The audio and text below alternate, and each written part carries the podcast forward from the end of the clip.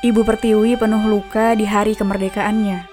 Berbagai persoalan pelik seakan menggerogoti habis Indonesia, mulai dari kondisi pandemi, resesi ekonomi, hingga kasus korupsi. Kita bisa memilih untuk memaki, tapi semoga pilihannya adalah memberi. Tak harus dengan laku besar. Mungkin di antara lirih zikir tukang angkot yang berjuang mati-matian mengumpulkan lembaran rupiah, ada ikhtiar dan tawakal yang sempurna hingga Allah turunkan rahmatnya. Mungkin di antara peluh kelelahan tenaga kesehatan yang berjihad di garis depan pandemi, ada pengorbanan yang ikhlas hingga Allah limpahi dengan kekuatan. Mungkin di antara perjuangan guru-guru tanpa tanda jasa yang mau mengajarkan murid-muridnya di pelosok Indonesia, ada keikhlasan yang Allah balas dengan pertolongan.